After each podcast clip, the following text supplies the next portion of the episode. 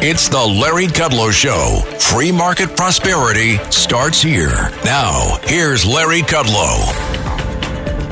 Hello, folks. I'm Larry Kudlow. Happy New Year. This is our New Year's weekend show. We did Christmas weekend. We're doing New Year's weekend. We love doing radio here on WABC Radio. You can catch us, by the way, back at work. I've been off all week on TV, but back at work Tuesday, Fox Business, 4 to 5 p.m. every day. Name of the show's Kudlow. And here you can live stream us on the radio, larrykudlowshow.com, larrykudlowshow.com. Throughout the country, all around the globe, and the solar system, and all the stars in the Milky Way. And we're optimistic. Keep the faith. Happy New Year. It's always great. A clean slate. Well, not exactly clean slate, but you know, we're going to do some stock market work. Stock market work, and this is going to be the most fun I've ever had because we had a roaring bull market in stocks this year. Who would have thunk it? And I'm going to read you some headlines before we get to our distinguished guests. Even though I was off this week, doing some uh, research, Wall Street Journal front page what did Wall Street get right about markets this year? Not much. U.S. stocks end a topsy turvy year, near records, defying bearish predictions. And then another one, Wall Street Journal front page How I and everyone else got 2023 so wrong. No, that was not me. It was actually Wall Street Journal columnist James Mackintosh. And then he says to invest wisely in 2024, we have to decide while the economy defied expectations. Good question. The Kudlow Trust did well because I'm always long the spiders and uh, related indexes, but I don't think uh, I don't think I was near close to expecting this kind of bull market. One more from Bloomberg. Let's see. Wall Street's major calls three calls sell U.S. stocks, buy treasuries, buy Chinese stocks form the consensus view on Wall Street. Then came 2023. I've never seen the consensus is wrong, said Mr. Andrew Pease, the chief investment strategist at Russell Investments, which oversees around $290 billion in assets. When I look at the sell side, he said, everyone got burned. All right enough fun.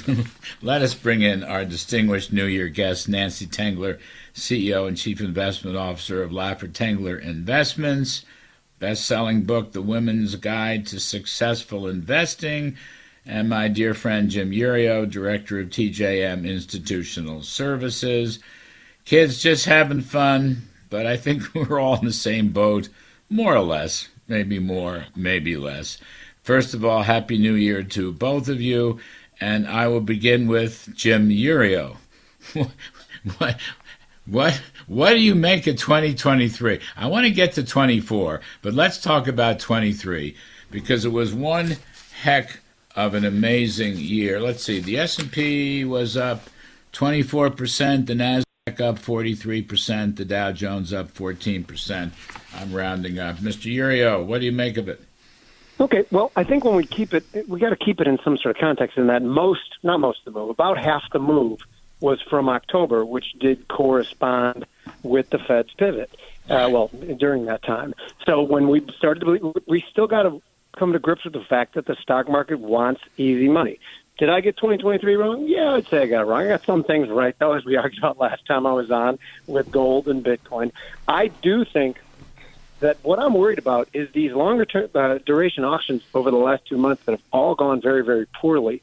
To me, that suggests that there's more easy money to come when the Fed has to come in and reinstate QE, which I think will happen in 2024. And that, unfortunately, is is bullish stocks. It's, it's you know weaker dollar bullish stocks. So I do think there might be one plunge in the stock market before the Fed comes in and says, yeah, no, we're, we're going to start easy money policies now. But I think 2024 could be fine for stocks. You know, Nancy, um, I know you were taking on more risk uh, towards the back end of the year, and I appreciate that. It's a good call. Um, part of this uh, lower interest rates, certainly, as Jim said in the last couple of months, but also a stronger than expected economy and a stronger than expected profits outlook. Profits are the mother's milk of stocks.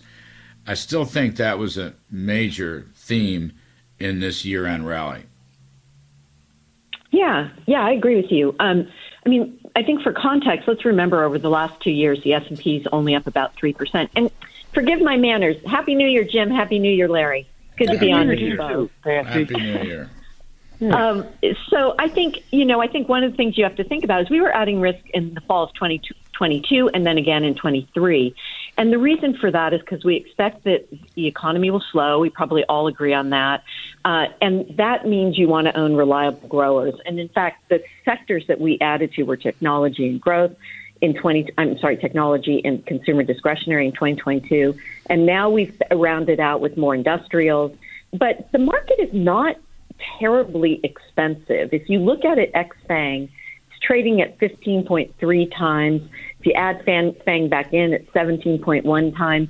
So you don't even really need multiple expansion uh, to, to generate pretty decent returns, as Jim has pointed out next year. Um, I, re- I wrote a bunch of pieces starting in the summer that this market is analogous to the 1990s, and there are so many similarities. Most portfolio managers weren't alive in the 90s, let alone running money. We all were there. Hmm. Um, but what you see is, you know, you had inflation above 3% on average for the decade. You had interest rates between 5 and 7% on the 10 year. You had an inverted yield curve, a soft landing, uh, a Fed that hiked, as we all know. And uh, you also had a war and um, productivity growth due to labor shortage. And that's what I think we're, we're going to see. We're going to continue to see, you know, productivity really surprised to the upside. And I'm hoping a Fed that will take a back seat. last thing I'll say, because I want to hear what Jim has to say, but I love this quote. I'd forgotten about it, but it was from Alan Greenspan. And oh, how I long for the days. He said, I know you think you understand what you thought I said, but I'm not sure you realize that what you heard is not what I meant. well, how about, get a little more of that. how about the other thing he said? About the market is irrationally exuberant. Yes. Yeah. I don't, know, was... I don't know whether that plays into this or not. What was the stat you used? Uh, the last two years, the S and P's three percent gain. Yeah, is that right? return three percent. Yep, cumulative. So, so that's actually not a fabulous number. no, the only non-fabulous number.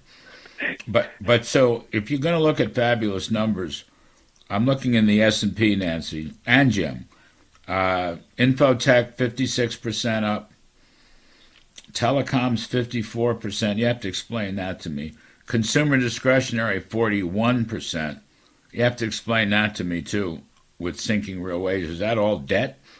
Consumer this consumer discretionary. That's a big big gain. Let me look at another. Amazon.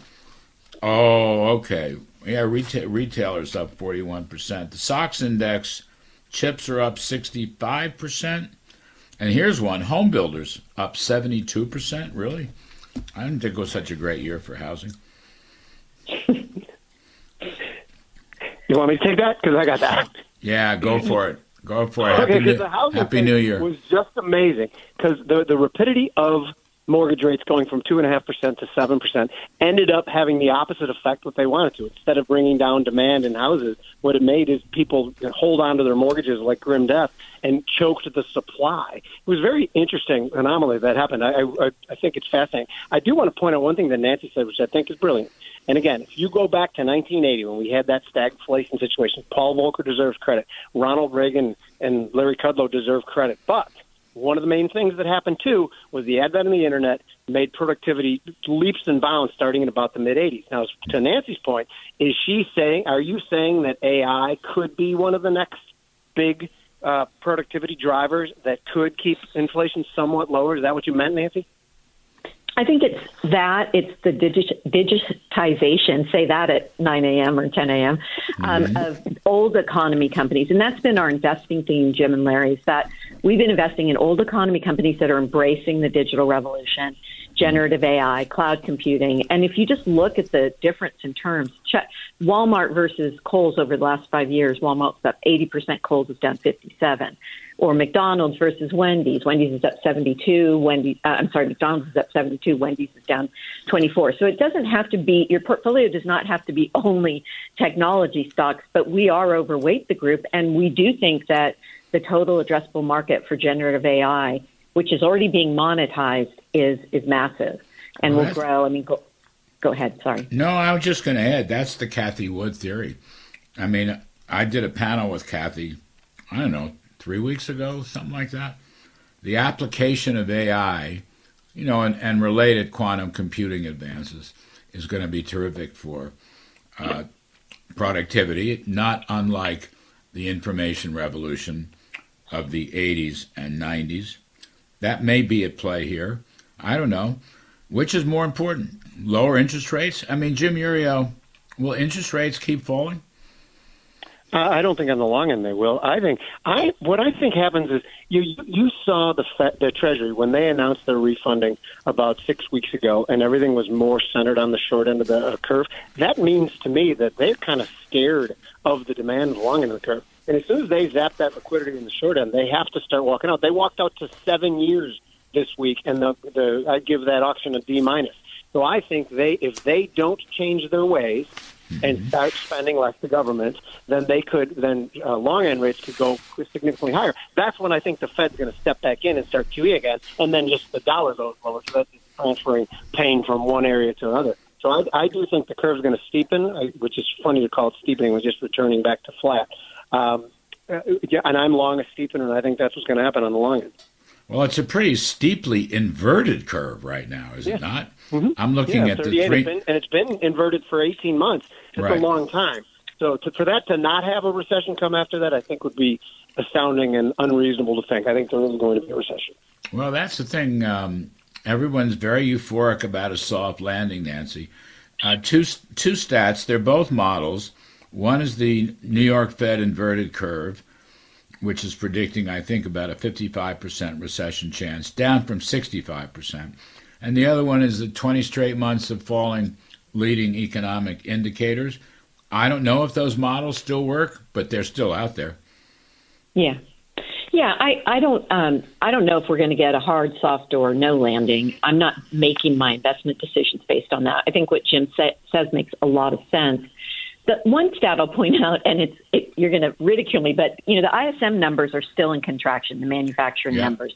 Yep. But this last month, we saw the Chicago PMI it broke out of a 14 um, straight month period of contraction. So I, I don't know if that's a one off or if we are starting to see um, some strength in because remember a lot of the money that has been earmarked through the infrastructure bill, the chips bill, it, it hasn't been spent and it's not expected to hit peak spending until 2026. So, you know, we, we increased our exposure to, to the industrials in the summer and we will continue to add as we see fit. But we've also been adding to financials, which I can't say we've done in 10 years. So there's a lot of conflicting pieces of data out there. That that is all I can say. So we're trying to pick great companies um, that will add value, and that that has worked for us. All right. New Year's weekend, Nancy Tengler, CEO and uh, Chief Investment Officer of Laffer Tengler. Her book is The Women's Guide to Successful Investing. Jim Iuorio, Director of TJM Institutional Services.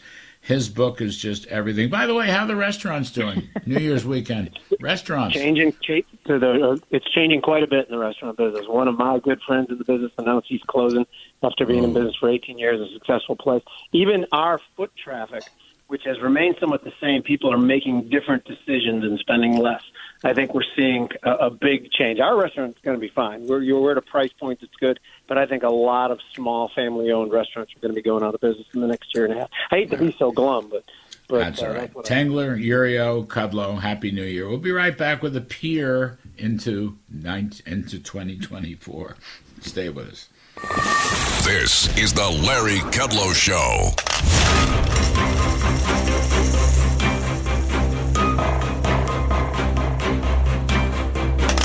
Now, back to the Larry Kudlow Show. Welcome back, folks. A New Year's look at the stock market after a much better than expected 2023. We are here with Nancy Tengler of uh, Laffer Tengler Investments, and her book is The Women's Guide to Successful Investing.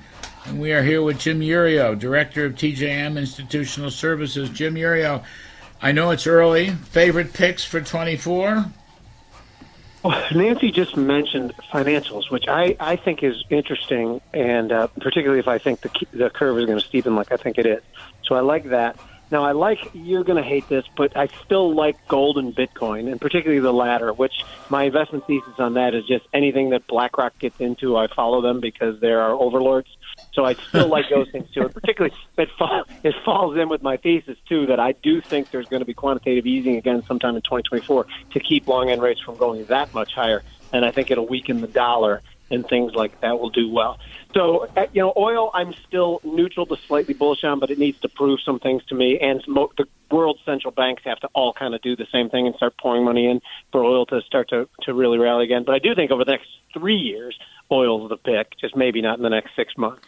I'm trying to figure out uh, if the inflation rate is running around three and the growth rate is running around two, why the Fed has to take aggressive easing actions, Nancy Tengler.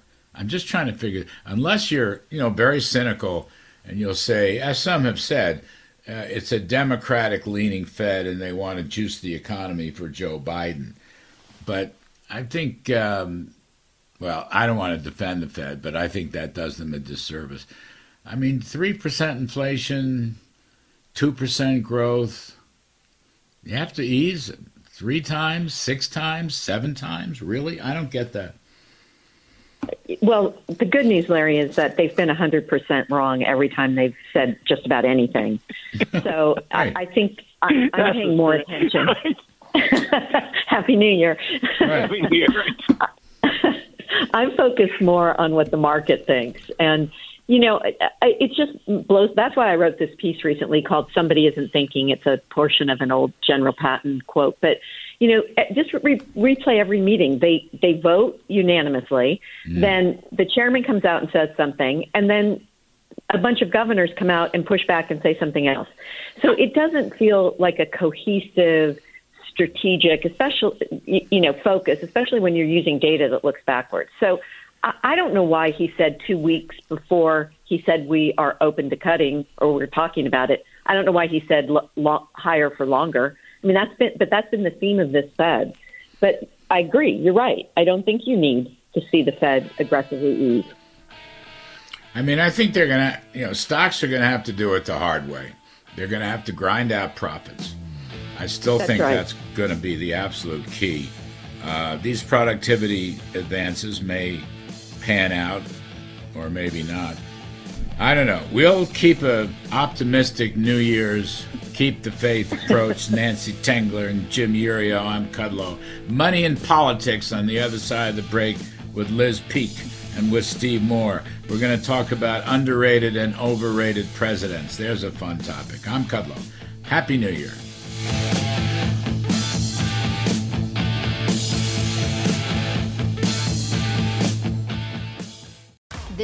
Dive into the many cools of San Antonio because as soon as the temperature rises, so do the many cool things to do. Come keep cool with amazing pools and the hottest nights at the coolest spots in Texas. Go to visitsanantonio.com slash summer.